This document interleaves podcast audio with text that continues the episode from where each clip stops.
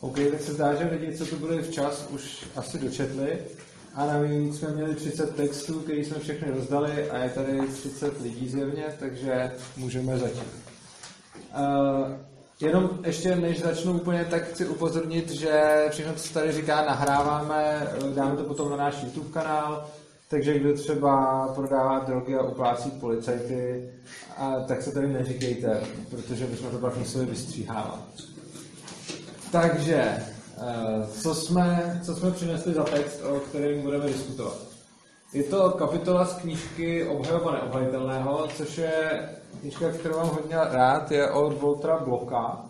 A komu se líbil ten text, tak eh, celá ta knížka je koncipovaná podobným způsobem, že on bere eh, různý jedince, nebo spíše jevy, typy jedinců ve společnosti a který jsou všema eh, opovrhovaní, takže tam rozebírá třeba ten text, co tady máme my, je o skorumpovaném policajtovi a jinak se tam rozebírají jevy jako třeba spekulant, pasák, eh, co tam ještě? No, drogový dealer. Drogový dealer, pomlouvač. Eh, je tam, je tam celá řada, je tam celá řada různých, jako, nebo takový ten, co spravuje ty domy v getu, co jsou polorozpadlí a vybírá tam nějaký, nějaký ten nájem a podobně.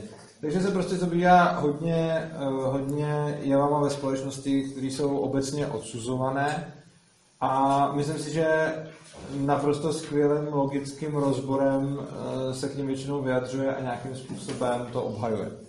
Musím teda říct, že ta knížka je poněkud asociální a když ji dáte přečíst někomu, kdo asi není libertarián, tak pokud to není vyloženě jako auták, tak nejspíš ho to spíš naštve. A ta knížka je spíš jako provokace. Na druhou stranu mně se na ní hrozně líbí to, že ten Walter Block je naprosto důsledně logický a z té linie si vlastně ne, z té linie si vlastně neuhýbá.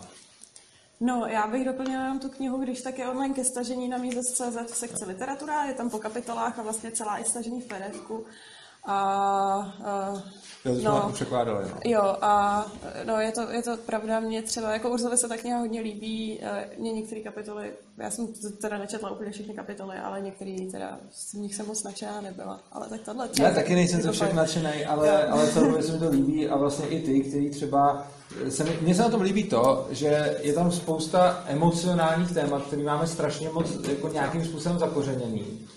A vlastně, když potom o tom čteme, tak se nám to kolikrát i nelíbí. A strašně, třeba já sám, se mi hrozně nelíbí tam kapitola třeba o charitě. Jo, to, to vlastně a ta, No, ale jakože to, co se v ní píše, je prostě asi z logického hlediska pravda, byť, byť můžeme mít jako k tomu jako pocitově názory, názory různé. Chci se zeptat, jo, a důležitá vlastně věc je, že já jsem si myslel původně, že tahle ta diskuze nebude rozhodně tak dlouhá, jak vypsal Dominik na hodinu a půl, to si myslím, že je docela přestřel.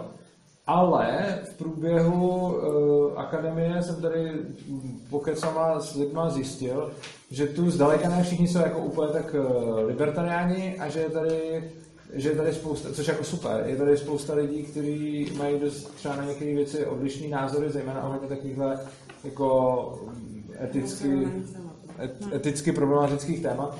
Takže rozhodně bych rád, aby zejména lidi, kteří s tím textem nějakým způsobem nesouhlasí nebo nesouzní, aby se tady projevovali a doufám, že tady rozběhneme nějakou diskuzi. Ale možná se nemusíme zůstávat jenom jako u těch témat. Obecně takový ty hodně náročný emocionální témata z pravidla teďka v poslední době to jsou třeba manželství pro homosexuály, drogy, prostituce a tohle, to bývají takový dost jako dost A to mi přijde takový do, dost jako jasný, jako tam to není moc... Ale jsou tady různý lidi, se kterými jsme tady měli už pár diskuzí okay. a taky to tady úplně není to, takže si Super. dovedu představit, že by tady na to mohlo... Ano, a dětský, dětský bordel. Tak, první od... Jo, to je další, ano. A samý takový, a, a rozprodatého orgány. Tak, eh, já se chci napřed zeptat, eh, kdo, když si přečte ten text, tak si řekl jako, jo, super text, přesně takhle to, takhle to vnímám. Je tady někdo takový, zvedně to ruku, když tak se jenom on začne. Super, jenom dost málo lidí.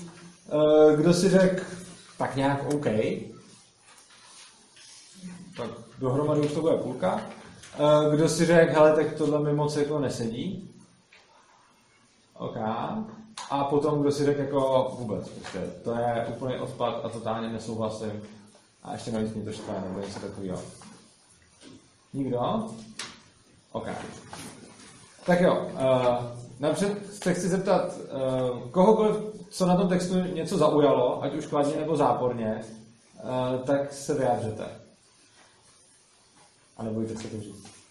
Mě by, mě by zajímalo, jak jsou, jak je braný to, že jsou ty činnosti legitimní, protože pro mě, jako, jak tam, tam je to často zmiňovaný, že jako třeba tady, že jsou činnosti legitimní, ačkoliv jsou zákonem zakázány. Aha. Tak v jakém smyslu jsou jako Jo. legitimní? Uh, pokud můžu mluvit jako za autora, ze znalosti jako jeho díla, tak on bere legitimní a nelegitimní eh, podle toho, jestli porušují nebo neporušují vlastnický práva. Eh, Vnímá to podle principu neagrese, protože autor je anarchokapitalista, takže má takovou tu eh, klasickou morálku prostě negativně vymezených práv, což znamená, že zásah do negativních práv je nelegitimní a všechno ostatní jako legitimní. Teda. Tak. Uh, tak, něco, co někoho... Ano. Mě zaujalo to, že to srovnání s těmi norimberskými zákonama takový to zamýšlení, kdybych žil v té době, kdy platili ty norimberský zákony, tak jako popravdě on vš- má člověk před sebou dvě naprosto děsivé možnosti.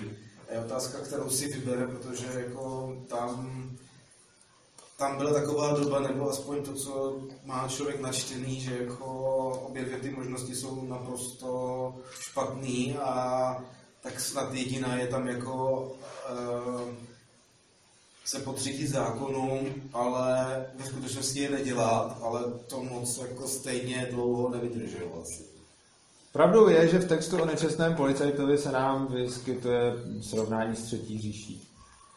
A to je takový ten oblíbený, uh, taková ta oblíbená věc, že když někdo používá jako argument třetí říši, tak je to většinou jako špatný.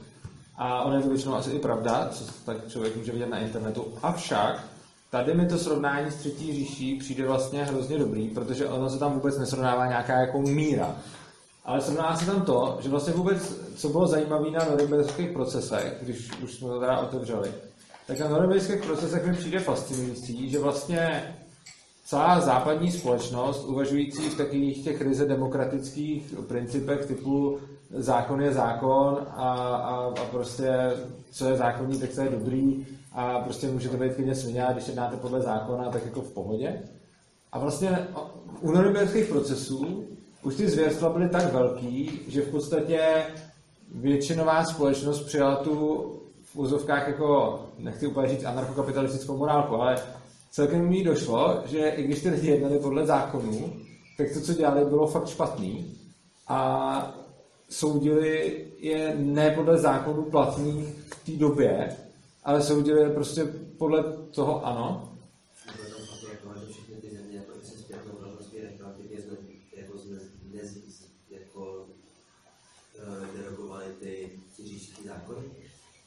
No, to je sice pravda, ale já si myslím, že oni takhle soudili i ty, kteří tak jednali na území té říše, že jo. Jako,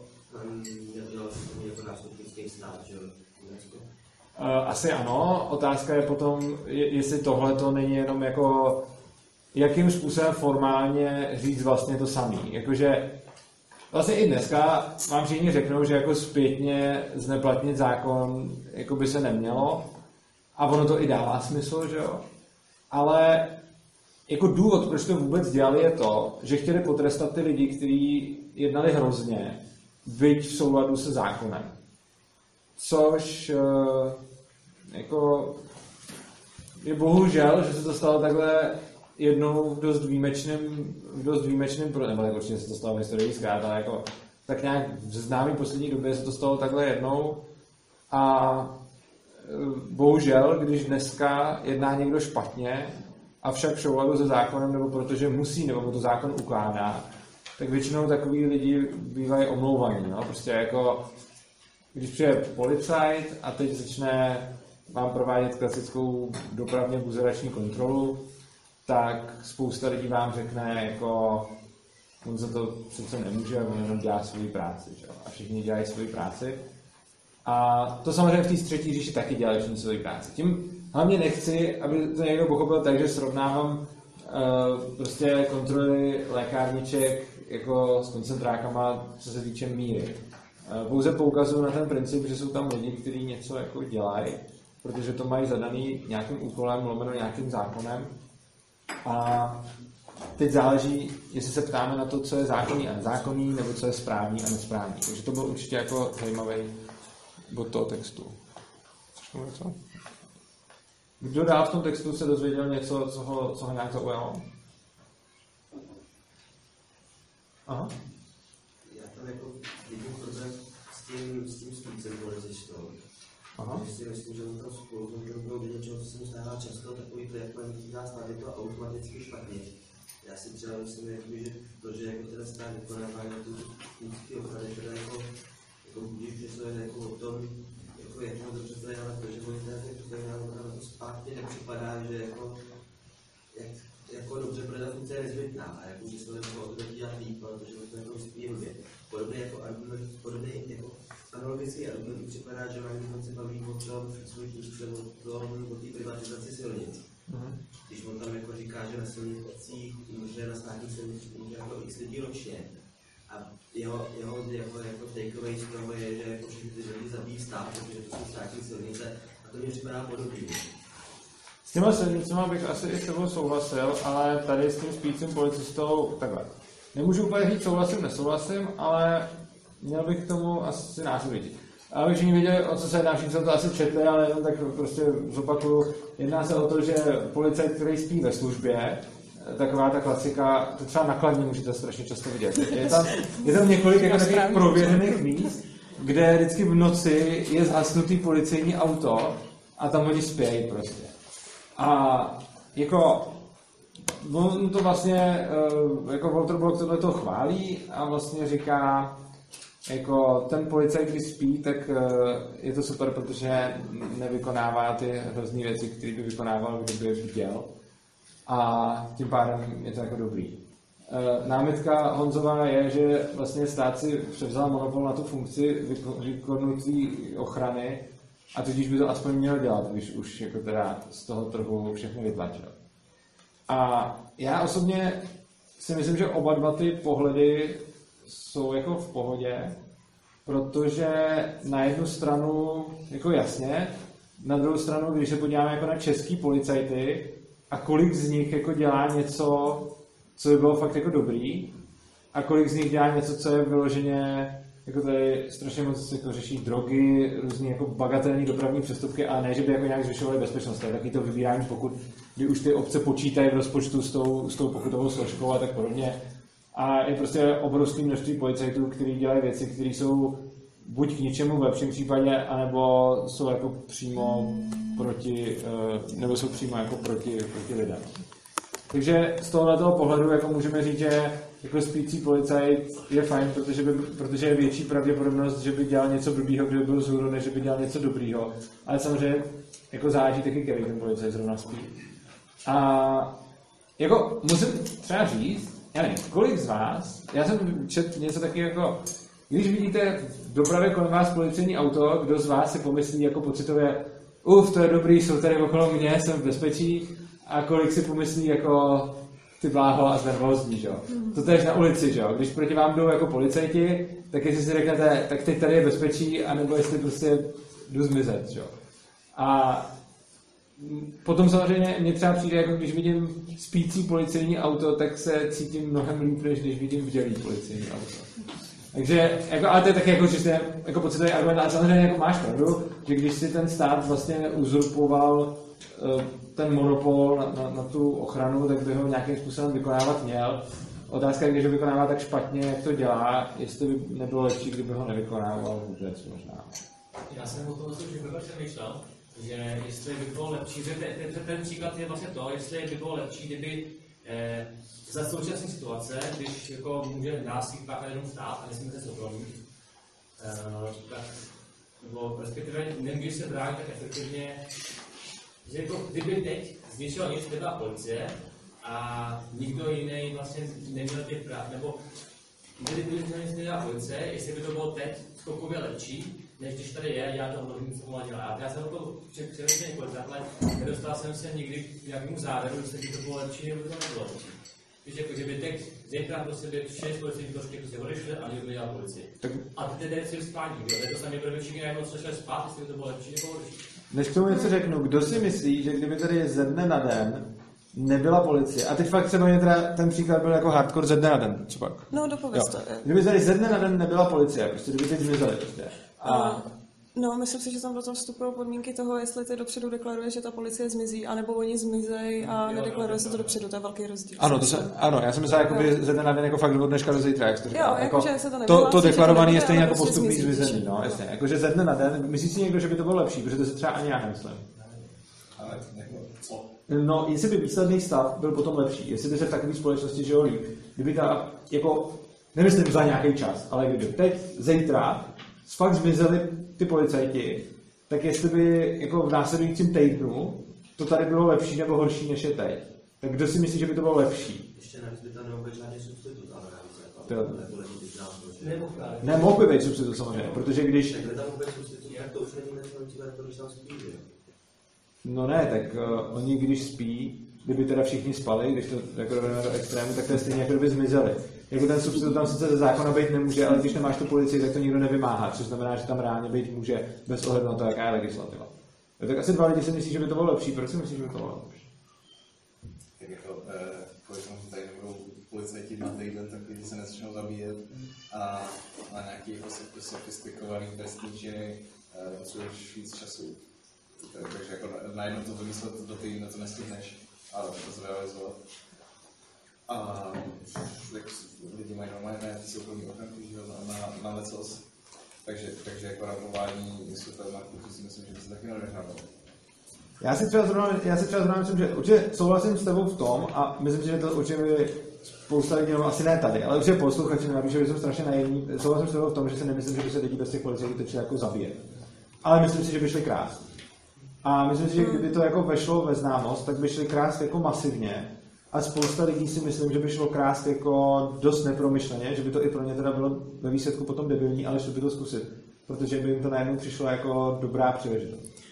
A to je rozdíl právě v tom, jestli je to deklarovaný nebo není, protože kdyby ty lidi nevěděli, že ty policajti jako zmizeli, Tak, tak by si to všimli, že jo? nevšimli. Věřím, že nevšimli. Jako.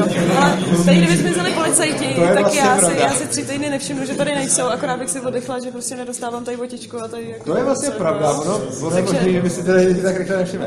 Ale to je vůbec zajímavá otázka. Jako, Jako něco ukrást není tak a to tak. ty jsou chtěla zavolat.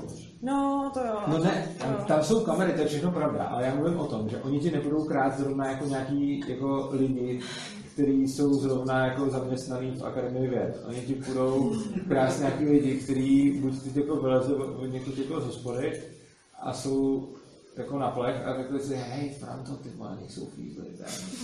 A, a potom druhá možnost budou nějaký jako lidi, kteří nejsou úplně jako myslení. Takže jako, mě, mě jde spíš o ten Myslím, že sociální vědí, že když jdou krást, tak nějak krást nebude kamera.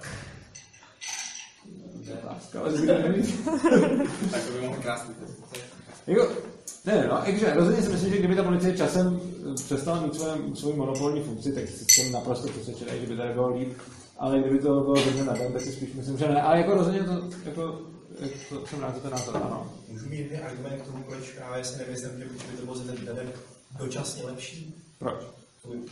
Horizont třeba toho- toho týdne. No, protože pro ty lidi, co by jakoby stejně jako nic, nic jako nepáchali, by se vlastně nic nezměnilo. No ale pro ty právě, co by si všimli, že jako najednou nad, nima není a vlastně by pro, pro tu určitou, určitou malou skupinu, který nepáchají právě proto, že občas někde nějaký procent jenom je, tak proto by se to právě změnilo. Proto by si myslím, že by to bylo chvilku kousek dolů, než by se ustanovil nějaký jakoby vlastní ochrany. a tak. na to, kolik prostě jako těch činů je prostě dost, jako, jako, že těch lidí to fakt porušuje lidský práva, no. Jakoby je z těch lidí, kteří něco udělají podle zákona špatně, je hrozně jako malý procent, že jo. Jasně. Jako většina lidí se vězení je kvůli tomu, že je takový divný, že jo. Prostě, Jako ona, je pravda, že většina těch policajtů reálně jako škodí, jo? Že, že prostě ty policajti ve výsledku, jako samozřejmě nevíme, co by se stalo, kdyby tady nebyl, ne, jako, můžeme to předpokládat, ale rozhodně v té situaci, v jaké je to teď, tak jako vlastnictví nejvíc narušují jako policajti. Prostě. To, jako ty určitě vedou nad všema. Jo? Jako vlastně každá silniční kontrola, každý legitimování toho člověka prostě pod hrozbou násilí, to všechno jsou zásahy do vlastnických práv, byť malý. A pak samozřejmě jsou jako ty masivní zásahy, každý ty jako zásahy na drogy a tak podobně.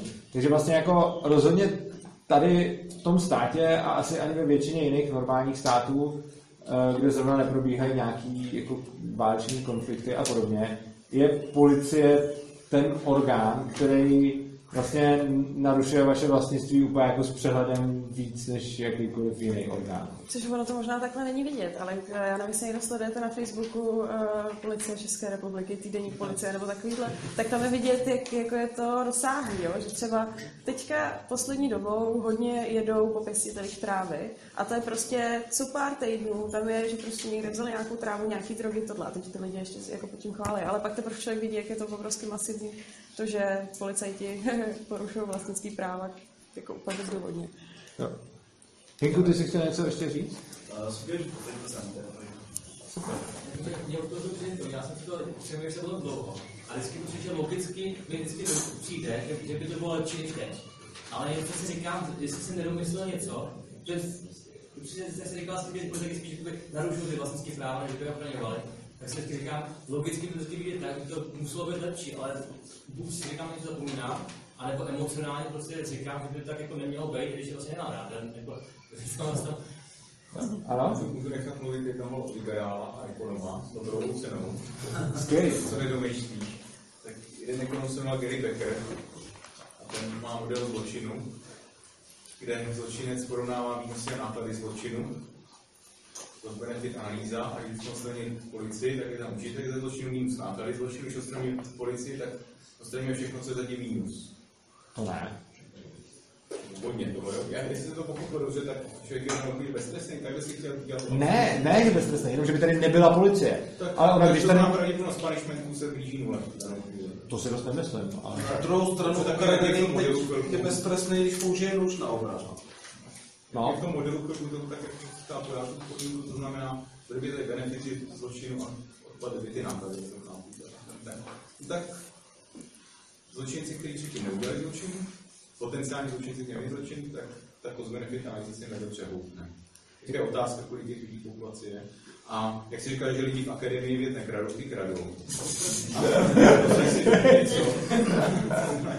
A já bych si taky třeba něco odnesl do já jenom to, jako... Já s já jenom jenom krátce. Já jenom určitě souhlasím s tím, že v tomto modelu bys měl pravdu, ale já si úplně nemyslím, že by ty náklady byly nižší, protože kolikrát to, že tady existuje ta policie, člověku uh, brání v tom, aby se efektivně bránil. Že? Takže prostě typický příklad je, že máš obchod s elektronikou, kam chodí pravidelně krásně samý lidi. Oni už ví, který to jsou, ale nesmí do toho obchodu nevpustit. Jo, takže jako, jsou takovýhle reální případy. Cože? Že. No, protože policie je ta, kdo vymáhá tu legislativu, že jo? A v momentě, kdyby tady nebyla, tak se potom každý může bránit po svém a reálně můžou udělat to, že ta ochranka, o které tady mluvil Martin, faktory, aby nejenom ze všech se staly policie. Je těch výrobních faktorů potenciálně možné, aby mohli soukromně bránit tu danou vteřinu je hrozně málo. A tak to u policie také nebrání v tom vteřinu. Ale ty jsi říkal, že by, jakoby, to, tohle, Že by zmizely ty policie. ta služba by jako vyšuměla. Ne, já jsem, ne, ne, ne. já jsem nemluvil o té službě, já jsem mluvil o policii České republiky. O, ne o službě ochrana majetku, o který tady říkal přesně Martin, že mají prostě jako... Třeba tam je kravný na otevřek, že státní policie vyvlečila ten trh a teďka tu státní policie vymaží, tak tomu trhu by trvalo nějakou dobu, než ji nahradí. že. To je restrukturalizace ekonomiky a tak to trvá. Ty jsi chtěl, nějak- já na to bych ještě Já, rád. to jsem jako odpověděl. Ty si řekl týden, no. a jako to si myslím, že je moc krátká doba na to, aby se projevily ty negativní efekty. Eh, Teď kdybych si řekl třeba jako půl roku, tak to už bych eh, možná eh, neřekl, že bych si myslel, že to je lepší. A zase, kdyby si řekl pět let, tak bych si zase Tak myslel, oni by že- zmizeli navždy. A já se podle, mě, podle mě ta funkce by jako šla pozvolna k horšímu a pak by se zase zlepšovala. Ale chtěl jsem říct, že já jsem To to bylo pochopil, podobné, tak, že se takhle státní zastupitelství nová budou dál fungovat. takže jako normálně ty eh, jako trestné činy normálně budou dávat před soudy a tak, takže já jsem to nepochopil tak, že bude všechno jako naprosto bez trestu. Tak jenom, že No bude, protože potom, potom samozřejmě tam někdo dotáhne. Státní zástupci jsou na klidu a ty nechodí. No, a tak Část to když, jako zabiješ, tak jako asi by byla společenská jako poptávka potom, aby i bez policie tohle došlo nějakého No, což je přesně to, to, mě přesně vede k tomu, jak jsi říkal, to nahrazení té policie. Ono máš pravdu, že nahrazení té policie celý by bylo strašně složitý, ale já si myslím, že nahrazení té policie celý by bylo ve výsledku i hrozně škodlivý. Jako, osobně si myslím, že ta policie řeší, jako, ono se to nedá přesně říct, ale myslím si, že tak reálně 95% funkce policie bude buď o ničem, anebo škodlivý. A tak 5% funkce policie bude žádoucí.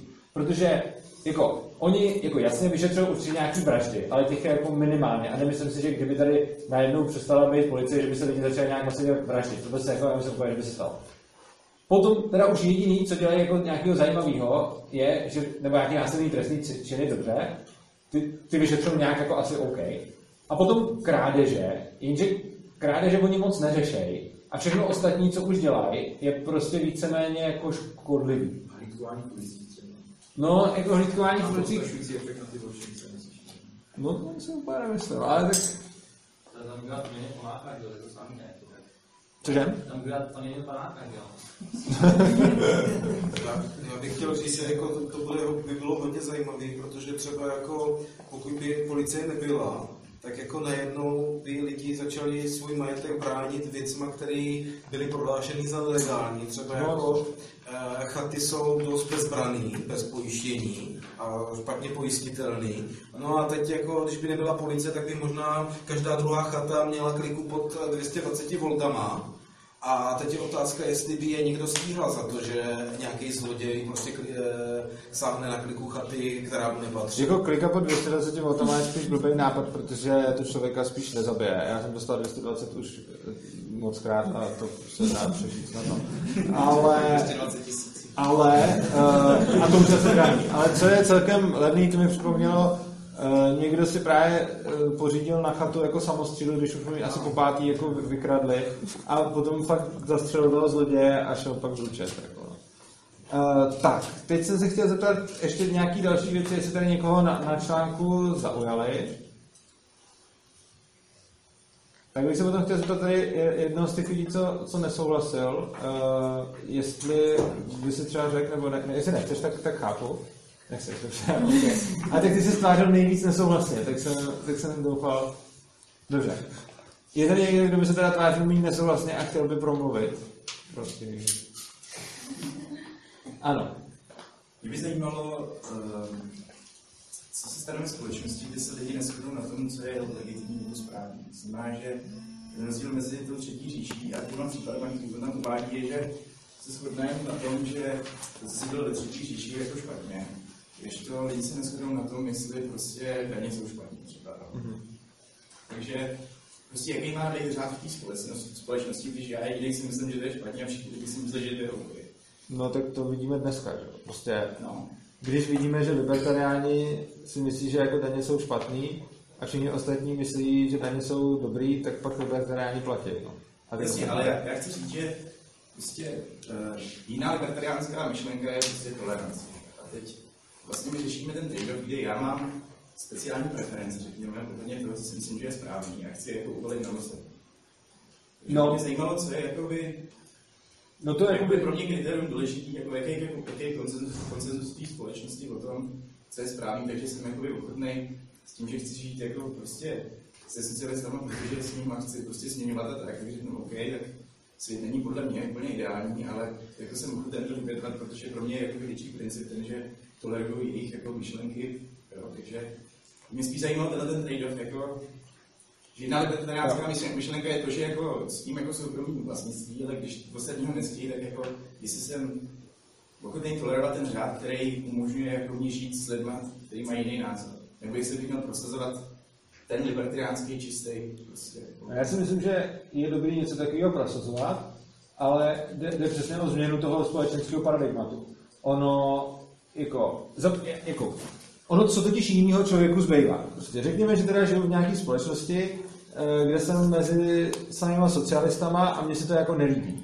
No tak mám v zásadě dvě možnosti, jak s tím můžu něco dělat. První je to, co děláme, takže nějak prostě přesvědčovat a snažit se změnit to paradigma. A druhá je, je k tomu nějakým způsobem jako násilím dotlačit.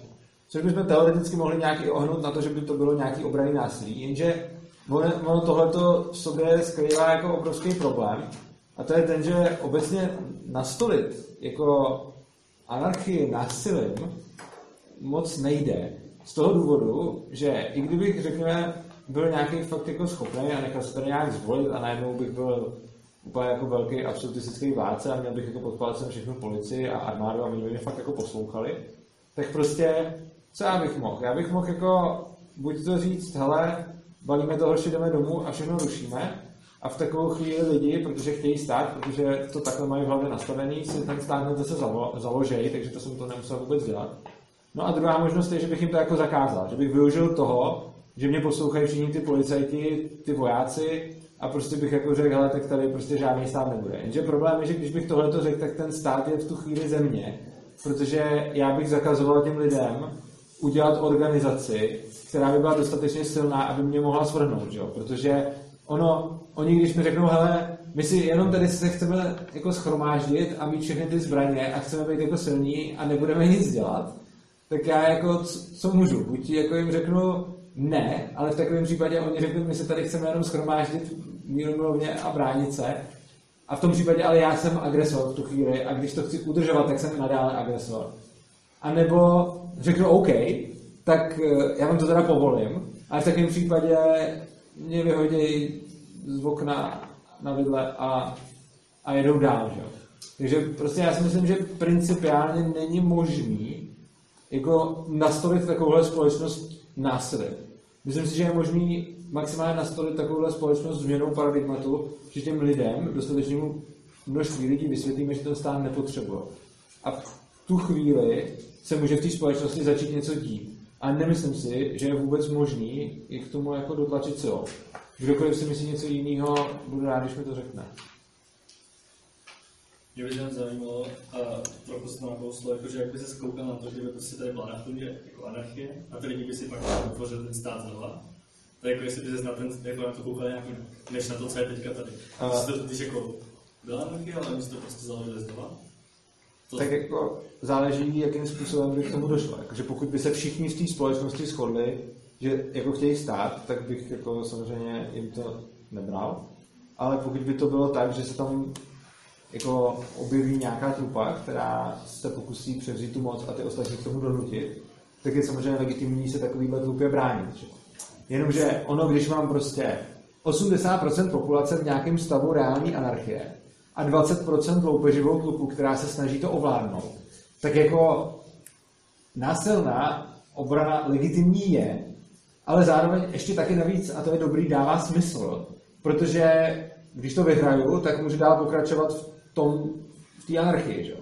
Oproti tomu, když mám teď tady populaci, kdy 99,99% ,99 lidí tady prostě chce stát, aspoň v nějaké formě, tak i kdybych měl tu sílu je prostě ovládat jako silou, tak je to k ničemu, protože to se ten stát stává pak země. Takže prostě ono to, ono vlastně, tady je úplně jedno, jestli účel světí prostředky nebo ne. Já si teda spíš myslím, že nesvětí, ale i kdybych si myslel, že světí, tak ono to nedává smysl, protože i kdybych si řekl jako OK, jsem prostě jako Anka fanatik a prostě mi jedno, že tady umře jako půlka lidí a že tady bude občanská válka a že to budou masakry, tak i kdybych si tohle řekl, což s tím jako osobně nesouhlasím, ale i kdybych s tím souhlasil, tak ono je mi to k ničemu, protože já tím stejně nedosáhnu to, čeho bych tím chtěl dosáhnout. Jsem můžeme podívat na všechny jako velký revolucionáře, kteří vždycky měli nějakou myšlenku a jako buď se jim povedlo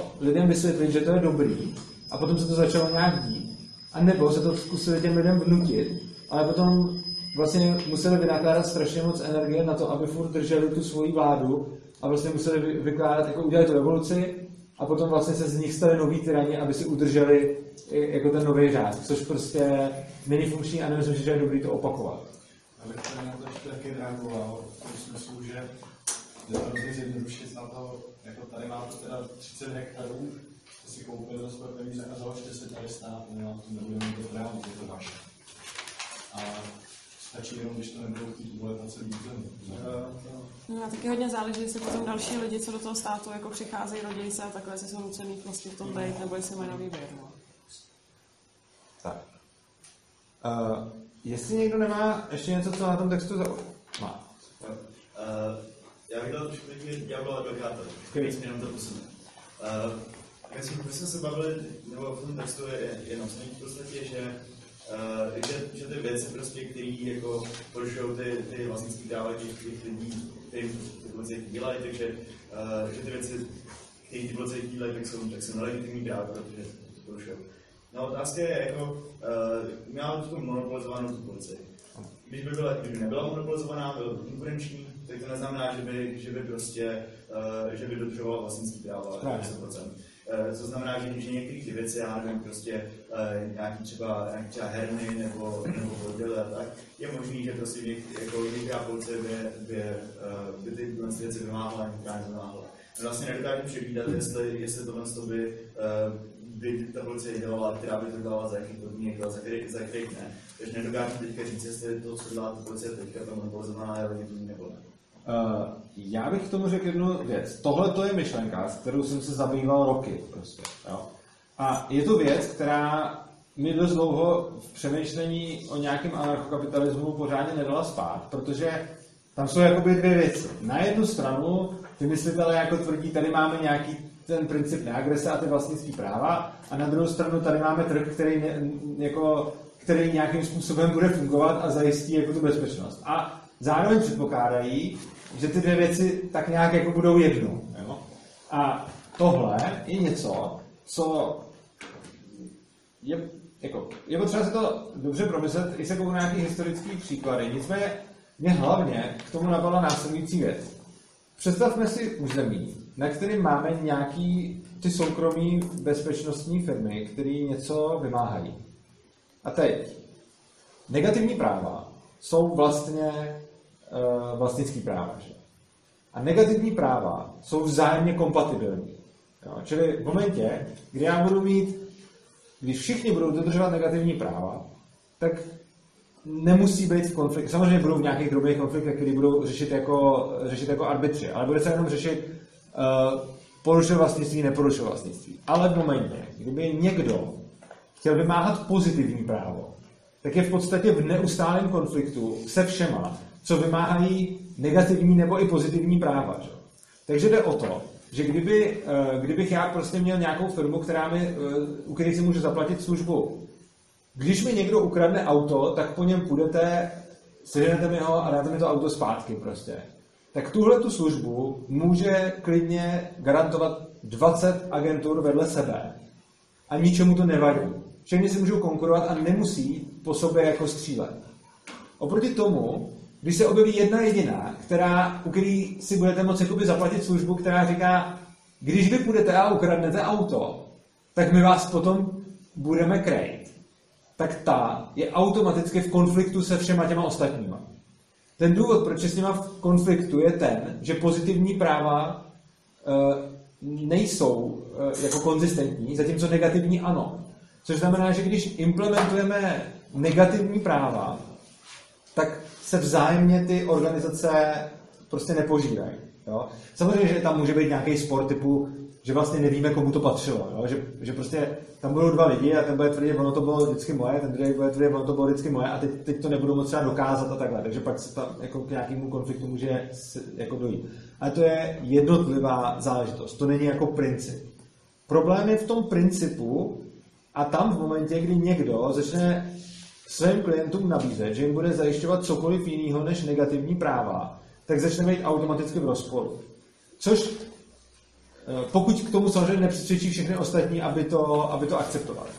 Což jako tohle podle mě neznamená, že vždycky bude volnotržní, eh, jako společnost s volnotržním právem přesně kopírovat vlastnický práva. Jo? I když se podíváme na nějaký uh, historické společnosti, tak oni se k tomu ale všechny tak nějak blížili, ale ne, nemývali to úplně přesně, ne? Tam nějaké jako výjimky na něco. A já si myslím, že uh, může dojít k obecně jako schvalovaný výjimce, daný nějakým kulturním nebo prostě nějakým, nějakým takovým zvykem.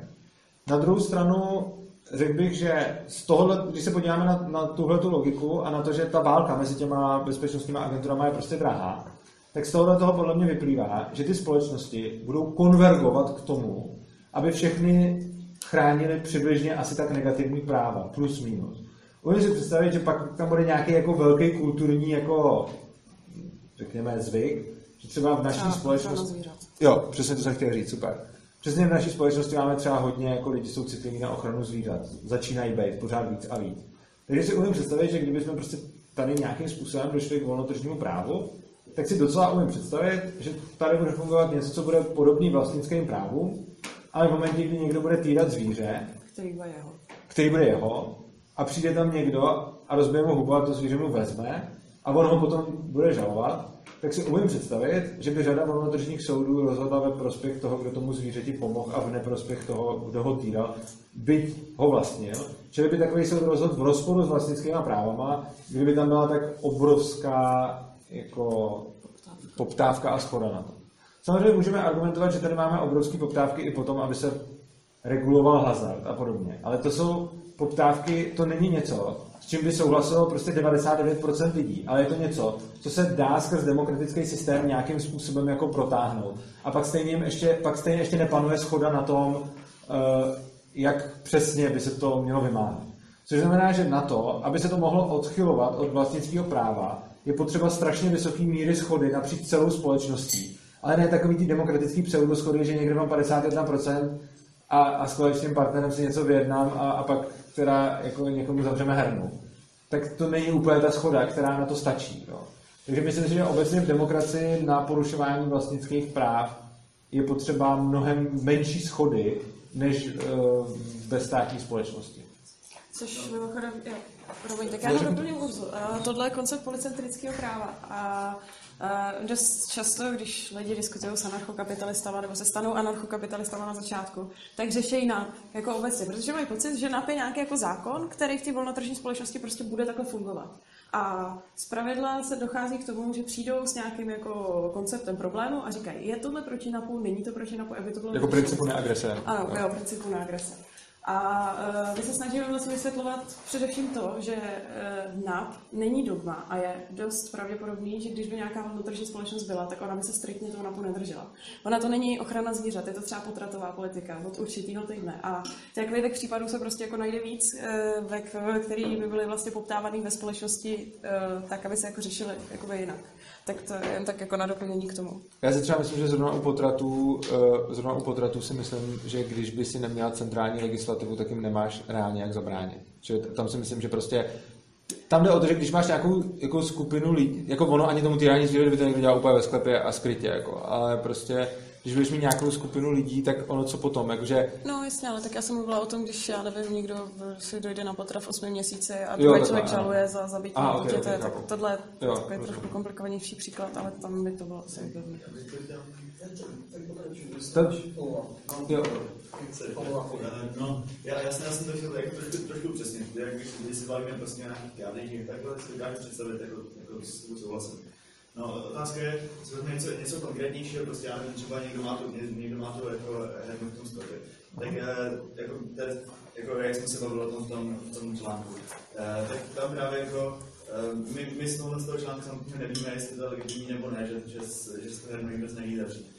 Protože eh, prostě ty, ty, ty, když nemáš jako miliardy paragrafů na všechno jako centrálně, tak se dá předpokládat, že budeš mít prostě jako různý majetek prostě svázaný s různými podmínkami používání a, a takhle s mnohem víc než teďka. E, například prostě, já, já nevím, tak eh, to, to už je příklad teďka, nějaký ty homeowners associations, prostě SVČka, tak to, prostě to jsou, to jsou notoricky vykomuziační spolky, který, který jako mají příšerně moc, eh, příšerně moc podmínek a takhle. Jako co můžeš a nemůžeš dělat, to znamená, že třeba nemůžeš tam dělat tu hernu. Jasně, já jsem co- hernu, hernu ve vlastním sklepě. Samozřejmě hernu v cizím sklepě, kde nesouhlasí majitel, to je nelegitimní. No, no jasně, ale tak to může být jako, jako, tvůj, jako to je všechno v souladu s vlastnickým právem, jakože ty máš prostě, máš sklep, který jsi koupil eh, s podmínkou, že tam můžeš provozovat něco a nemůžeš tam provozovat něco jiného. Legitimní. ale, ale, to, ale, ale potom tím pádem jako uh, zase, když je tohle jako sázení s tím, používání s tím, s tím stropem nebo něco, tak potom jako si někdo může teda zavolat tu policii a vnucovat to, že ty tam máš tu hernu, když nepodepsal, že tam nemáš nic.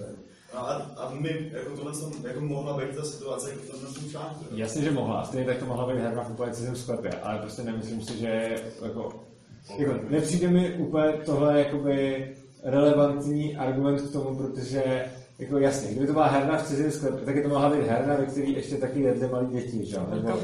Ale, ale já, to, já to nemyslím, ale já myslím jako, jako, jako úplně normální jako, uh, koncenzuální jako uh, nenásilní aktivity, ale prostě uh, provozování za, za podmínek, že... No, tak to ale nejsou koncenzuální aktivity. Prostě v momentě, kdy já uh, jako ne, není koncenzuální aktivita, když porušuju vlastní, jakože koncenzuální musí být i s tím vlastníkem, že? takže prostě pokud já mám sklep, ve kterým nesmím provozovat hernu, protože vlastník je proti, nebo jsem se k tomu zavázal, když jsem ho kupoval, nebo něco takového, tak když tam jdu provozovat hernu, tak to není koncenzuální, že? protože jako... No, no jasně, jako, já to rozumím, akorát říkám, že prostě ty, ty, jenom, ty jenom takhle prostě, když řekneš, hele, herna ve stavbě a někdo to chce zakázat, no, tak nedokáže říct, jestli to ležet nebo ne. Jasně, souhlasím, ale to je úplně stejný, že by to bys pak mohl říct ovšem, to by si potom taky mohl říct, že to nevíš jistě, protože v té herně mohli jíst ty malé děti, že? Nebo, jo, jako prostě to, to je úplně stejný argument, prostě řeknu, jako je tam herna a zároveň v té herně ještě mohli prostě zabíjet lidi, jako, jako mohli, úplně stejně to mohla být herna na cizím majetku, ale prostě předpokládáme asi, že, že úplně nebyla, že jo? Předpokládáme, že hernu si provozuje na svém majetku. Přičemž bych to možná ještě dodal to, že zrovna ohledně třeba heren a podobně, eh, zase, když máme soused, když máme, jsem prostě někdo, komu strašně vadí jako herny a vadí mu takovým tím debilním způsobem, ne, že mě vadí, tak do nich nechodím, ale když mě vadí, tak, tak všem to musím zakázat. Tak prostě, když žiju v této společnosti, v jaký žiju, tak mám docela hodně nástrojů k tomu, jak za poměrně minimálního rizika pro sebe můžu ostatním lidem tohleto zakazovat.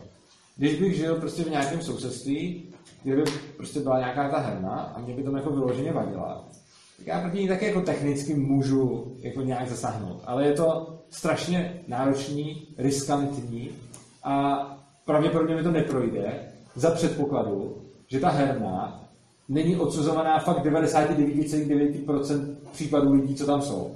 To potom bez ohledu na to, jestli by to porušovalo nebo porušovalo vlastnický právo, mi to prostě prošlo. Já prostě počkám, až ta herna bude zavřená, zapálím ji tam, pak to udělám ještě několikrát a když to nikomu nebude vlastně vadit a každému to bude jedno, protože to bylo nějaký hrozný, tak se to prostě stane. Což je jako těžký na představení, protože tady vlastně říkám jako, hele, máme nějakou anarchistickou společnost a v ní teda porušujeme vlastnický právo a ono mi to projde. Ale prostě je to přesně pouze v tom strašně nepravděpodobném případě, kdy vlastně s tím všichni souhlasí. Jo? A to, to se s tou hernou pravděpodobně nestane, pokud se tam nedělo něco hrozného, co by většinou bylo už porušování vlastnických práv.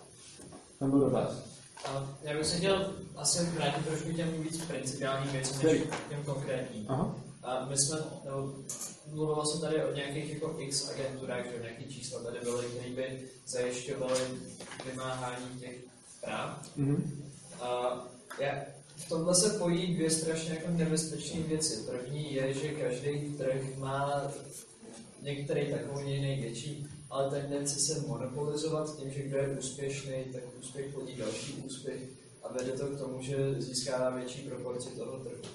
Druhá věc je, že tady se bavíme o potenciálně ozbrojených složkách, aby, aby teda měla to autoritu toho primára nebo nějakým způsobem fungovat v tom společenství. A já jsem přesvědčený o tom, že i když začneme s X agenturama, který by vymáhaly tady ty práva, no tak který ty agentuře budou lidi důvěřovat nejvíc? No přece ty, která je vymáhá nejúspěšněji, a která je bude vymáhat tak která bude tím uh, příjemným ostrůvkem centralizace dělby práce v rámci té korporace, která bude nejúčinněji bránit ty práva, která bude mít nejostřejší zbraní. Tady ta agentura potenciálně, já jsem přesvědčený, že určitě by se našli hned několik, který by ten potenciál měl, by vytlačili z trhu ostatní. A nakonec bychom měli trh s několika málo, možná dokonce jenom s jednou monopolní společností, která by měla tady tu vycvičenou, vycvičený já nevím. poskytovatele, akorát bychom oproti dnešku neměli ten, řekněme, demokratický no. přístup měnit. Tahle teorie má hned několik jako poměrně zásadních nedostatků. První je, že to celý vycházelo z té první věty, která tam zazněla něco jako, že každý trh má tendenci se monopolizovat. To vyplývá z čeho? Proč bys... Já jako- jsem, já jsem se vzpomínal na Rockefellera v tomhle, že jako No pozor, jakože to, ještě zrovna Rockefeller byl krásný případ toho, že poskytoval dobrou službu, eh, ta služba byla strašně dobrá a on tam nebyl jako doopravdový monopol, že jo. Rockefeller měl neustálou konkurenci a kvůli tomu musel pořád zlevňovat a zlevňovat. Je pravda, že tu konkurenci skupoval, ta konkurence mu na trhu nevydržela a největší jako slávy měl asi 96% trhu, nebo prostě něco takového, jakože fakt hodně, nebo 94, ne, prostě jako fakt hodně. Ale i v té době neměl 100%, takže neměl nikdy monopol. A je obrovský rozdíl mezi tím, jestli mám někoho na trhu, kdo má privilegium tu službu dělat a ostatní do toho nesmí kafe. Klidně, i když tam budou mít prostě pět, eh, jako pět firm, který budou mít jako nějaký glade, že to můžou dělat jenom oni, tak je to mnohem horší stav, než když tam jednu, která má 96% trhu, ale každý rok tam nastoupí prostě 20 dalších, kteří se snaží dělat to samé. Protože ono je docela jedno, jestli, tu, jestli je to rozdělení, nebo není to jako jedno, ale prostě jestli je to rozdělení 96 pro jednoho velkého hráče a 4% pro 20 malých, tak pokud je volný vstup do toho odvětví a může tam kdykoliv kdokoliv přijít, tak ten velký hráč nemůže udělat nějaké takové ty věci, které těm monopolům jako vyčítáme, typu zvednout ceny, chovat se blbě a podobně, protože, uh, protože oni by ho vytlačili. Že? On si těch 96% fakt drží efektivitou a, a ne tím, že má to glide prostě. Jo. A to, to je jako první věc, ale druhá věc, to, že se to jednou stalo, přece z tohoto jednoho příkladu nemůžeme říct, každý trh má tendenci se monopolizovat. Teď vidíme neustále kolem nás všude, že to prostě jako není pravda. Jakože který, jako, ano, určitě se na trhu děje to, že se často vytvoří jako jeden velký hráč, ale ten potom jakoby chcípne a nahradí ho jiný. No. Takže prostě, když se podíváme, eh, když se podíváme prostě na nějakou třeba jako Nokia nebo takhle, tak to byl taky jakoby, jako on to nebyl monopol, jako real monopol. A prostě byl to obrovský hráč, který pak udělal pár dobrých rozhodnutí a konec. A tam je, je, to je k tomu, já, já, takhle, já to neutínám, já se tím předpokládám, že to je k tomu, já předpokládám, že to je k tomu připomínka, totiž jsem ještě tak v půlce té odpovědi. Když se pustím ekonomickou teorii, tak, tak se má tendenci monopolizovat tam, kde jsou rostoucí výnosy. Se chci zeptat, jestli právě tu kde nebyly rostoucí výnosy z rozsahu, a to, co si popsali balmonovské dobyvatelné trhy, ale to nefunguje v chvíli, kdy jsou obrovský náklady vstupu do toho odvětví. A to si chci opět zeptat, jestli by do, na trh bezpečnostních služeb nebyly tak obrovský náklady vstupu, že ten jeden by tam zůstal díky tomu, že má. Rostoucí výnosy z rozsahu, ale velký náklady na vstup. A přesně já si to představit, když jsem prostě ten super armáda, stačí jako náznak toho, že mi tam někdo vstupuje a hned ho smetu. Tak jako v Simpsonových, jestli znáte ten díl, když Homer si dělá tu softwarovou firmu, přijde Bill Gates a říká, "Hm, ty jsi dobrý, ty mi jako lezeš do biznesu, chlapci, kupte ho. A on, to, on to roztříská, že jo? Tu- Jako- tu, tu, tu, tu, Takhle, je pravda, to, to už je jako lepší, jakože rozhodně ne, neplatí, že eh, každý trh má tendenci se monopolizovat, ale je pravda, že ta tendence eh, je, je u těch trhů, kde je významný, eh, kde je vlastně významná úspora, úspora z rozsahu, což by hypoteticky mohl být i bezpečnostní trh, a ještě ale jak k tomu chci pokračovat dál, ale ty si měl říkat jednu větu do Rockefellerovi, tak řekni. že podle těch výzkumů se nechoval eh, jako monopolista, inovoval a tak dále. Tu chvíli, kdy proti němu zasáhla ta vláda, tak už neměl 96%, ale myslím, že jenom nějakých 70%. No to a ještě navíc potom, to je pravda, a potom ještě po, potom, co ho ro- rozdělili, eh, tak pak vzrostly ceny petroleje, takže se ukazovalo, že vlastně ono to pro ty zákazníky bylo lepší, když ještě jakoby měl tu, tu, tu, dominantní pozici na trhu. Takže dík. Eh, Každopádně teda, eh, tohle je dobrá připomínka s tím, že by se to mohlo dít, ale já si myslím, že je několik poměrně zásadních, že je několik poměrně zásadních připomínek. Eh, My se tady nebaví, je pořád rozdílná věc mezi armádou a mezi policií. Eh, Ten rozdíl krom společenského je taky do obrovské míry eh, taktický. Není problém udělat jako fakt silnou armádu, která prostě zdevastuje to území, že na něm nic jako nezbyde prostě víceméně. Ale to není to, co by se komukoliv hodilo, včetně toho, kdo tu armádu tam drží. Že? Takže on má policii, která teda jako něco dělá. A teď je tady, je tady několik poměrně zásadních faktorů. Bavíme se o bezstátní společnosti, kde nejsou regulované zbraně. Což znamená, a takových společností jako dřív bylo, že v podstatě každý tu zbraň má. Což navíc ještě znamená, že spousta lidí si vůbec nebude delegovat ochranu své bezpečnosti na nějakou vnější jako firmu. Jo. Neříkám, že všichni, spousta to udělá, jo. ale rozhodně to nebude vypadat tak, že si bezpečnostní agentury rozparcelují jako 100% domácností, jo. protože ve spoustě domácností prostě bude někdo z brokovnicí. Jako. A to je, to je jedna věc. A druhá věc, a to mi přijde mnohem, to mi přijde mnohem podstatnější, podobné analýzy dělá spoustu, spousta minarchistů, třeba Nozip dělá, víceméně přesně takovouhle, že, že říkají prostě, máme na tom území nějaký firmy, který, který teda budou mít tendence se monopolizovat, protože úspory z rozsahu, potom to bude nějaká jedna a s tím se stane stát, nebo tam bude několik a tak dále. Já jsem o tomhle dlouho přemýšlel a našel jsem odpověď, kterou teda, já jsem ji vymyslel a nevím, jestli už někde nezazněla náhodou, pravděpodobně ano, protože všechno zaznělo. Ale moje odpověď na to je, že v tomhle případě my se nemůžeme dívat jenom na trh s ochranou bezpečnosti. Protože v momentě, kdy se začne dít tenhle ten společenský proces, tak to najednou začne zajímat úplně všechny ze všech trhů. Což znamená, já tady budu mít prostě nějakou velkou ochranku Babiš Security a ta začne být fakt jako dominantní na tom trhu. A teďko najednou má jako 40% trhu a pak je tady jako šest dalších, který mají každý po 10%. To ještě vytváří nějakou rovnováhu, protože on nemůže nikoho z nich jako sežrat, protože by se jako spojili a ještě pořád by ho jako sejmuli. A navíc, i kdyby to, i kdyby už měl třeba i 51% nebo 60%, tak pořád, kdyby jako začal válku, tak by, tak by přišel o většinu. No. Ale řekněme, že už se teda jako to nějak blíží a řekněme, že prostě Babiš Security před deseti lety měla 30%, dneska už vidíme, že má prostě jako 50%, a můžeme jako celkem důvodně předpokládat, že za 10 let už bude mít jako 70% a začne to být blbý. Jenomže tohle najednou přestává být záležitost pouze firem, který zajišťují jako obranu. Že? Tohle zároveň najednou začíná být záležitostí úplně všech lidí a všech dalších firm. A zajisté, prostě firma Lego, která má svůj biznis někde úplně jinde a má nějakou svoji ochranku, bude, jako, i když bude stejně velká kapitálově, tak bude prd soupeř pro Babiš Security. Že? Jenomže těch trhů jako jiných než bezpečnostní jsou tady jako desítky. Což znamená, že na jednu Babiš Security kapitálově bude vycházet 100 dalších velkých firm, které podnikají v nějakých velkých odvětví. A víc.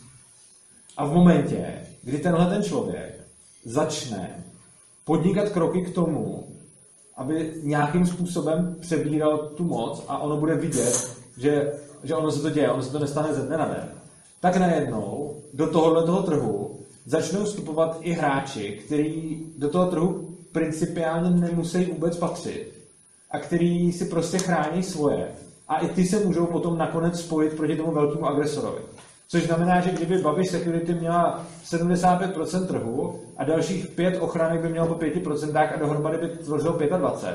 A on by najednou udělal prostě útok a teď jedu smet, tak najednou by podle mě všechny ty, všichni ty ostatní, nebo některý ty velký hráči by se prostě jednou stáhli z toho území, protože by pro ně bylo asi výhodnější jako, jako utéct.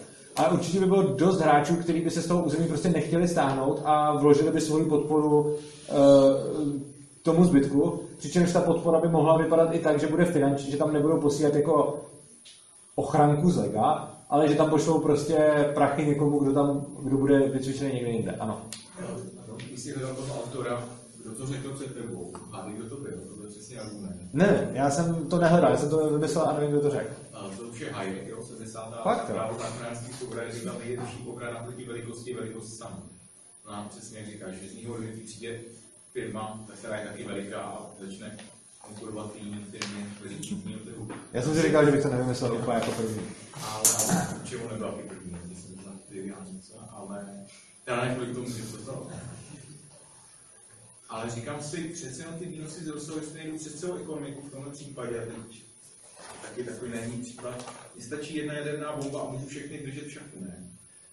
No a Já jsem to, chtěl říct, dej mi dostatek autobaterek a kuchyňskou sůl a já ti tady vyrobím chemické zbraně. Jo. No to i teď, Někdo ale- tom brání. no a to i teď. To myslím, že se ale ty brání to rozsahu. Ne, nebrání. Dostatek autobaterek a kuchyňskou sůl ti dodám bez ohledu na policii. Jako.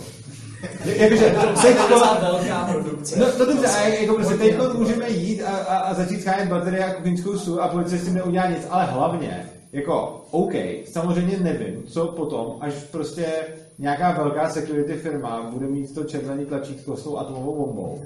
Na druhou stranu dneska ho má Trump a Putin. Což jako... Takhle. A já si to dokončit tu myšlenku, znamená, představme si tuto situaci. Tady ta jaderná bomba není nic než ekonomický, že obrovský výnosy z rozsahu, to je člověk je schopen uh, potenciálně zničit svět a to znamená, z té bezpečnostní firmy uh, se stane ten tyran. že. Ale on nemůže zničit svět a navíc... A podle mě jsme zpátky, jestli znáš tam taková Osona, že jo, a to, to, je to, to je ta vykořistující, vykořistující agentura, nebo No. který by se postupně transformoval do čeho. Já si myslím, že to není úplně jako vhodný zrovna v tomhle trhu, protože jako ono, atomovka je hezká na to vyhrožovat jako sousedovi, ale není moc hezká na to vyhrožovat tomu území, kde jsem, že jo. jo. Takže prostě jako, ten přesně ten rozdíl mezi, no já můžu atomovkou držet v šachu prostě někoho, kdo bydlí tisíc kilometrů odsaď, ale ne, když jsem v Praze, tak nebudu atomovkou držet šachu Prahu, že jo. Už protože tam znám lidi a že je nechci vyhubit, že jo. Takže... Ale musíš mluvit trošku přemýšlet modelově, jo? Ty vždycky to skočíš jenom, než já si potřebuji teorie. Ten, ta teorie, tady to, to myšlení vědecky je takový, že si mám zjednodušený případ, já si model, všechno ignoruju a ty vždycky do toho modelu skočíš něčím jiným. Jo? Že pojďme, jo, já jsem někde z toho, No, já ti říkám- se, čím se Bonda, ten kapitán něco, jsem Ne. mimo, mimo to a teďka... Ale já ti přesně říkám, že- však- no, já ti napadám a, tam- právě protože Jo, Já ti říkám, že tvůj model nesedí. náklady Ano. klesající na tu Máš pravdu. obrany a proto jsem se lehce stal tyranem a No, v tom modelu máš pravdu. No, v tom modelu máš pravdu, ale nemáš, ten model nesedí na to, že bezpečnostní agentura se zabývá vnitřní bezpečností a ne vnější. Což z principu znamená, že ona nebude vyhrožovat eh, totální jadernou likvidací tomu území, na kterým působí, protože to nedává smysl. Vyhrožovat atomovkou, prostě když já jsem nějaký velký kápo v Praze, tak můžu vyhrožovat atomovkou Paříži, ale, ale není úplně dobrý vyhrožovat atomovkou Praze, že jo? To, to nedává smysl. Ale já jsem ještě chtěl dát co eh, Pepovi a potom jsem chtěl, aby jsme se dostali k jedné věci na tom textu, která hodně zaujala mě. Teda. Eh, Ty jsi se ještě... Mám jako hezký libertariánský propečer a atomová bomba. Ale jako věci, co tady padlo, o koncentraci odvětví a, a tak dále, to jsou tady debaty, které No, půl století probíhají, tak ta, ať, jako všichni máte jak- chápete, že to je jako nějaký tradici jako myšlení, že tady jako se nedaří z vody a že nás to napadlo poprvé, to jako vyřešíme. Protože tady padlo ten argument, to je jako Kozikův argument z té knihy, která je česky, konečně po 40 letech vlastně stát utopie, na to jako pěkná sofistikovaná reakce v poslední kapitole Ronaldově etiky svobody, přímá reakce na toho muzika a vysvětlení právě všech těch jako subtilnějších věcí, proč a jaké jsou jako překážky to došlo až do jeden velký.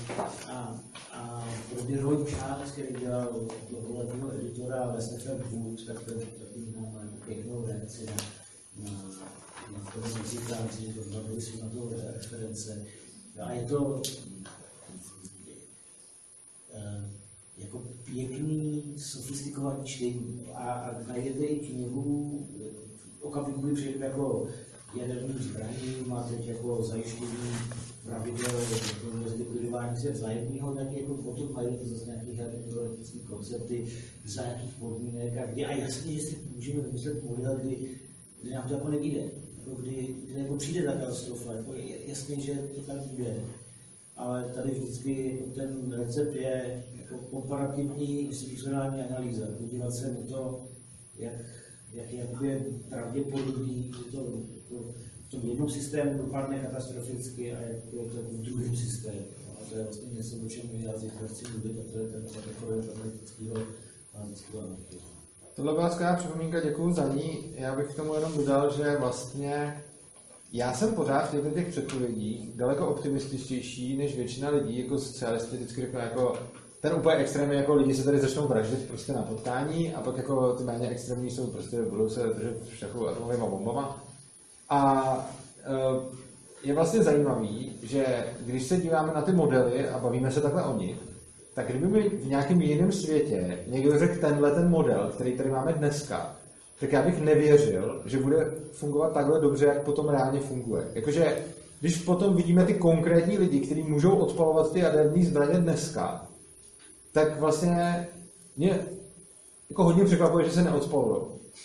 Jako, kdyby, takhle, jo, když si to představím jenom jako hypoteticky, kdybych si představil, jako kdybych žil v jiném světě než tomhle, a někdo mi řekl, "Bude- budeš mít takovýhle politiky, jsou to takovýhle magoři a mají prostě tolik a tolik jako jaderných zbraní, tak jako, kdyby mi někdo řekl, to, to se jako zesere prostě, tak já bych mu řekl, no, asi, asi jako jo. Prostě. A, a ono ne, jo, a hrozně dlouho ne. A prostě těch magorů už tam ten červený knoflík měl už v ruce prostě jeden magor za druhým si střídá červený knoflík a ještě se nic jako nestalo vlastně, nebo jako nic. Nic. Empirický důkaz toho, že to Ne, tak je, jasně se stalo to, že, že napřed hodili že jo, atomové bomby jako v druhé světové válce, ale to jsem úplně neměl na mysli. Měl jsem na mysli to, jako tam ani ještě tu, tu zbraň pořádně ne, nestal, jako neznali, že jo. A potom od té doby už jediné, co se stalo, byly nějaký prostě jako výbuchy nad, dobře, ještě, nad, buď neoblíbená odbatma, anebo potom nad chudákama jako vojákama, který ani nevěděli, že, že se jim to stane. Ale jako dobře, ale to, což jako já to vůbec nezechču, ale je to pořád jako, kdyby mi někdo vymodeloval tenhle ten svět a řekl mi jako, jaderné katastrofy budou Hiroshima, Nagasaki, potom tam kus vymazaného eh, Sibiře, a nikde nikdo nebyl asi, a, a potom prostě nějaký ozáření vojáci, co byli na lodích a nechali to nad nima vybouchnout, tak prostě, kdyby mi někdo řekl tohle, tak si řeknu, tyjo, to je vlastně jako na ty poměry vlastně hodně dobrý skóre, a to nemyslím jako s určitým obětem, jenom prostě mi to přijde, že to je vlastně jako jako dost úspěch na to, co všechno se jako mohlo stát a jak málo se toho stalo. A to mě ještě, uh, kolik máš? Jo, tak eh, jenom v rychlosti řeknu jednu věc, která, eh, která mě napadla, když se diskutuje o internetu, eh, bezpečnosti, anonymitě a podobně. Uh, mě napadla jedna věc, představte si, kdyby od začátku internet nebyl anonymní. Jo? Kdyby prostě každý, kdo tam je, tam byl spojený s identitou, měl by tam prostě někde na, na, na, na svou občanku a by hned věděli, jak tomu jako jít. A kdyby ta celá technologie byla dělaná na to, že prostě cokoliv na tom internetu děláte, cokoliv kamkoliv napíšete, tak je tam prostě vaše jméno nacionální a může vás za to, sebrat. A prostě všichni jsou identifikovaní. Kdyby jsme žili ve světě s takovýmhle internetem a někdo by navrhnul anonymní internet, jaký máme dneska, tak všichni řeknou, co, co, co, vůbec, to by byla katastrofa. A zejména, kdo by první proti tomu protestovali, by byli majitelé e-shopu. A říkali by, my bychom nemohli dělat náš biznis, protože každý by tam přišel, naklikal by tam miliardu fake objednávek a my bychom nemohli eh, prostě posílat věci na dobírku.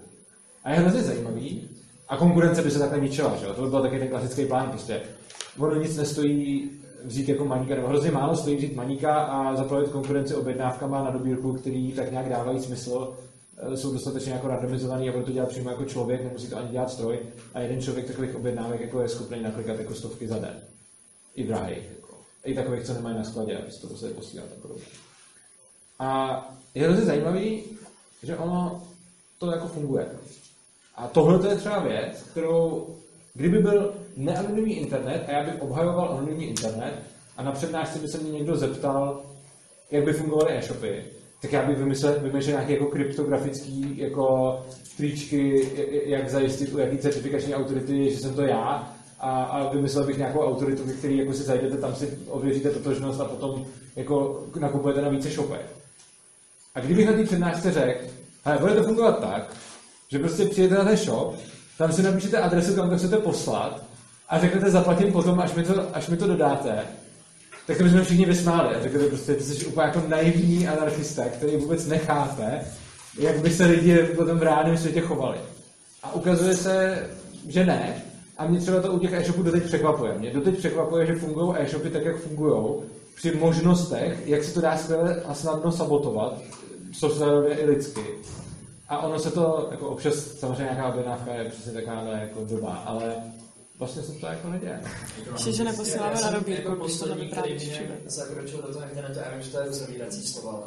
Já ne, to nebylo jestli slova, já teď budu ještě ale, ale já jsem poslední, který chtěl nějak měnit současný internet, jo, ale nevím, si představit na současný internet, pak to nefunguje. Tam se prostě trafuje děti. Tam nějaký jiný. Tam to jejich krok. Eh, To je super. Je přece skvělý, že na internetu... Přečti si ten článek, co jsem ti posílala. Takhle, to, že se na internetu dají koupit tvrdý drogy, je určitě jako To super. zachraňuje životy. A to, to je jako dobrý, protože... Jako nedělám si srandu. Ne, to není sranda. Jako fakt to zachraňuje životy. Ty tvrdý drogy, proto jsem taky říkal, ta dětská pornografie a tam a verbování. OK, dětský porno, dětský porno je horší, ale to by se šířilo i bez internetu. A navíc je hrozně zajímavý, že i toho dětského porno. Když se člověk podívá na různý jako dark weby, a tam jsem samozřejmě nikdy jako nebyl, že jo, kamarád mi říkal, jako. Uh, tak prostě uh, tyhle ty weby eh, strašně často dětský porno buď neobsahují, protože si to vlastník nepřeje, anebo ho obsahují strašně málo. Jo? Jakože tam, kde můžete skřeftovat jako s úplně vším, tak se tam kšeftuje s drogama prostě. A já neříkám, že tam není dětský porno, samozřejmě tam je. Ale prostě objem toho, co na takovýchhle sítích, a to jsou fakt sítě, kde jste anonymní a můžete tam dělat cokoliv. Takže prostě fakt, jako, máte tam jako víceméně plnou anonymitu a prostě vás jako to. A na takovýchhle sítích prostě všichni obchodují s drogama, eh, i s, jako, s nějakýma povolenými drogama, jako s nějakýma lékama normálně a takhle. A vlastně na takovém internetu je to celý jako v nějaký farmacii. Prostě. Což je hrozně zajímavý, protože to ukazuje jako hrozně krásnou stránku lidstva, že vlastně když dáte lidem do ruky něco, kde můžou fakt dělat jako anonymní transakce s jakýmakoliv prasárnama, eh, jako včetně nějakých hitmenů a podobně, tak jako se tam nikdo jako moc nejde objednávat vraždy, eh, pár lidí tam někde svítí nějaký dětský porno a všichni tam jenom kšeftují s drogama prostě, což je jako nice prostě, že jo. A uh, poslední věc, Přijde, jaká je alternativa, že prostě nic rucha. No, jasně, ale no, a cože? Ne, jako já neříkám, že na internetu není dětský porno, ale... Kyberšikana a to, že jsme zvolili takový lidi, jako jsme zvolili, je díky internetu. A zase, disclaimer, internet je super a nechci ho jako ukončovat, ale nemůžeme říkat, že internet je dobrý, protože No, internet no. jako není dobrý. Není moc dobrý, No, ale je lepší. a přesně, ale zakládat, zakládat argument, že když dáme lidem tu svobodu, tak musí dělat dobré věci na internetu. Není Nemusí. Já jsem řekl, že vidím na internetu, že to funguje jako skvěle, že jo. Já jsem nikde, jako, v životě bych netvrdil, že něco bude fungovat jako ideálně a nikdy nebude jako nikdo špatný. To rozhodně bude. Ale jako když se člověk podívá na celý internet, tak vlastně na to, že je to úplně svobodný prostředí, funguje vlastně skvěle. Jako. Jakože normální fyzický prostředí, jako když se vezme jako nabíru nějakého porušování jako nějakých jako poměrně zásadních problémů, poškozování a tak, tak prostě jako jo, najde se tam dětský porno, jakože za tolik jako uživatelů tam prostě fakt je dobrý se podívat na ty dark weby, kde se dá obchodovat ze vším a obchoduje se tam s drogama prostě. to je 90%, 95%, to jsou celé jen drogy prostě. No. To, A, a léky, no. jako léky, tím tak- myslím drogy, no. jako léky, drogy, prostě vše, vše, všechno, všechno tohohle toho typu. Jo. A prostě, že by si tam někdo objednával vraždy, to jsou taky jako... Občas. Jako, Asi ne tak dost jako drogy, patrně nějak ano, už se řečí, jako, že to, se, to je dobrý se podívat na to, jak se mě teď vypadlo jméno, jak se jmenuje? Uh, Uh, Jim Bell. jo, Jim Bell, že jo, ten dělá Assassination Market Politics, to bylo ještě téma na takovouhle tu přednášku, ale, ale ono se to v podstatě neděje. Každopádně, co jsem chtěl říct uh, na závěr. Mě vlastně zaujalo na tom textu asi tak nejvíc to, uh, že vlastně korumpova, korumpovatelný a korumpovaný policista je vlastně dobrý policista. To se mi na tom textu líbilo nejvíc a zaujalo mě to z toho, jako, já vám tady přečtu jako moji oblíbenou pasáž z těch stránek, kterou jste si četli. Je mi trošku líto, že mi tady nikdo jako nevypíchnul, když jsem se ptal, co vás zaujalo. Ale zamyslel mě tohle. Zamysleme se nad čtyřmi různými způsoby, jakými může policista reagovat na chování, které je sice protiprávní, ale zcela morální. Může jej za prvé ignorovat, za druhé nechat se uplácet za ignoraci, za třetí požadovat úplatek za ignoraci a za čtvrté může to zastavit. Eh, Je to na té třetí stránce toho textu, eh, eh, třetí osovek od konce, prostě úplně poslední věc. Mně se na tom strašně líbí to, že oni jsou ty, ty možnosti seřazený jako od nejlepší po nejhorší. Takže typicky třeba. Budete si tady někdo někomu prodávat drogy a teď jako to uvidí prostě policajt. A co on s tím může udělat? No, on, to, on vás může nechat, ať si je prodáváte a to je jako rozhodně jako nejlepší varianta, protože jste jako dva jako své právní lidi, kteří prostě uzavírají transakci, takže vás nechá uzavřít transakci, super. Prostě. Eh, Nebo když vy mu dáte úplatek, tak to může ignorovat, že si o něj neřekne, ale že ho od vás vezme. Takže jako, když řeknete, hele, neviděl si nic a on si to vezme, ty peníze, tak to sice není tak dobrý, jako kdyby to ignoroval, ale je to lepší, než kdyby si o ten úplatek přišel říct a on by vás viděl a přišel by za váma a řekl, hele, jako za tohle to budete sedět, ale jako když mi teď dáte jako pár tisíc, tak, tak jsem nic neviděl. Což je jako blbý, a tohle to jako říkáme, to jsou ty skorumpovaní policisti a to je to, co musíme zastavit. Ale to je pořád mnohem lepší než to, když si o ten úplatek neřekne a rovnou na vás aplikuje tu sankci. Protože vy, když e, něco takového děláte, tak máte vždycky na výběr mu ten úplatek nedat. Jo? Jakože on řekne, prostě tady prodáváte drogy, tak já za, za to budete sedět a pokud mi nedáte 10 tisíc. A vy máte možnost mu těch 10 tisíc dát. A v takovém případě si teda vyhnete tomu uvěznění. A nebo si můžete jít sednout, protože těch 10 tisíc mu dát nemusíte. Na druhou stranu, ten nejvíc férový policista, jak se to tak jako většinou říká, jako to v férových úzovkách jako pro mainstream a tak, se vlastně chová tím posledním způsobem, že to neignoruje a že tyhle ty zákony jako vymáhá. A mně vlastně přijde hrozně dobrý zjištění, že úplatný policista vám dává aspoň možnost, jak obejít státní úpl, jako útlak za nějaký prachy.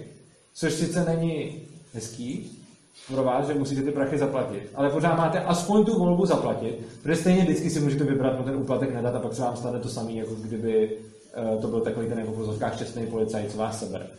Takže mě na tom, jako mě na tom textu se vlastně nejvíc asi líbí zjištění, že ty skorumpovaný policajti uh, ve stavu, kde vlastně většina policejních zásahů je na zločiny bez oběti, uh, tak ty skorumpovaný policajti jsou vlastně lepší než ty neskorumpovaný. Jo. To je taky můj, moje asi tečka k tomu textu. Jestli někdo chce ještě něco doplnit, má akorát na často fakt to trvalo tu hoďku a půl, to jsem ani nečekal. Takže jestli někdo chce ještě něco říct, buď k tomu nebo k něčemu jinému, aby jsme se mohli rozejít. OK? Tak se mějte krásně a užijte si večer.